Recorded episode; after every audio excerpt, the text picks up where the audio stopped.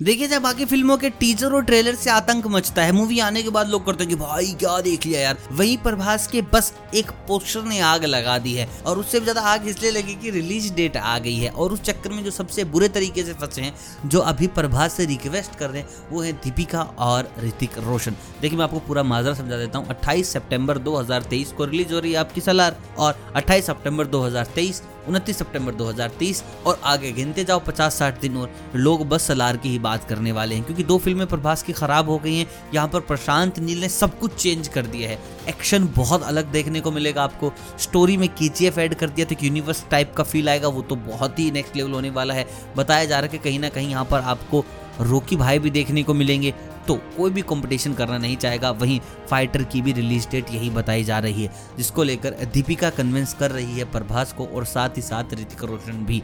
और दीपिका ज़्यादा इसलिए कर रही हैं क्योंकि अब दीपिका के साथ अच्छी फ्रेंडशिप बताई जा रही है प्रभास की, क्योंकि दोनों ही अमिताभ बच्चन की मूवी प्रोजेक्ट के में काम कर रहे हैं, जहाँ पर सुपर हीरो बन रहे हैं अपने प्रभास। कोई साइंस फिक्शन मूवी है जहाँ पर कुछ एक्सपेरिमेंट गलत होगा अमिताभ बच्चन का और वहाँ पे प्रभास को ताकतें मिल जाएँगी।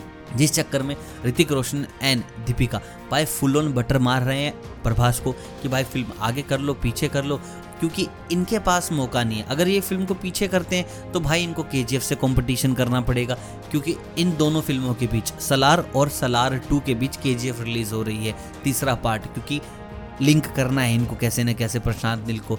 और प्रशांत नील का ये भी कहना है कि भाई कैसे भी करके वो सलार वन से लेकर सलार टू तक मैक्स टू मैक्स तीन से चार महीने का गैप रखेंगे, ज़्यादा नहीं। यानी कि चार महीनों के अंदर तीन फ़िल्में आ जाएँगी जो कि सलार है जो कि सलार टू है के जी एफ़ चैप्टर थ्री है। और बात करें अगर एटली कुमार की तो वो भी प्लान कर रहे हैं जवान को रिलीज़ करने की। यानी कि दूसरी फ़िल्म का कोई चांस ही नहीं बनता।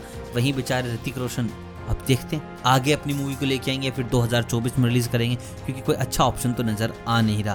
बाकी आप मुझे कमेंट करके बताएँ कि आप किसके लिए ज़्यादा एक्साइटेड हैं सलार जवान या फिर के चैप्टर थ्री जल्दी से बता दीजिए, मिलता हूँ आपको। बहुत जल्द नई न्यूज़ अपडेट्स के साथ। सब्सक्राइब कर लीजिएगा जल्दी से। शबाश, अलविदा।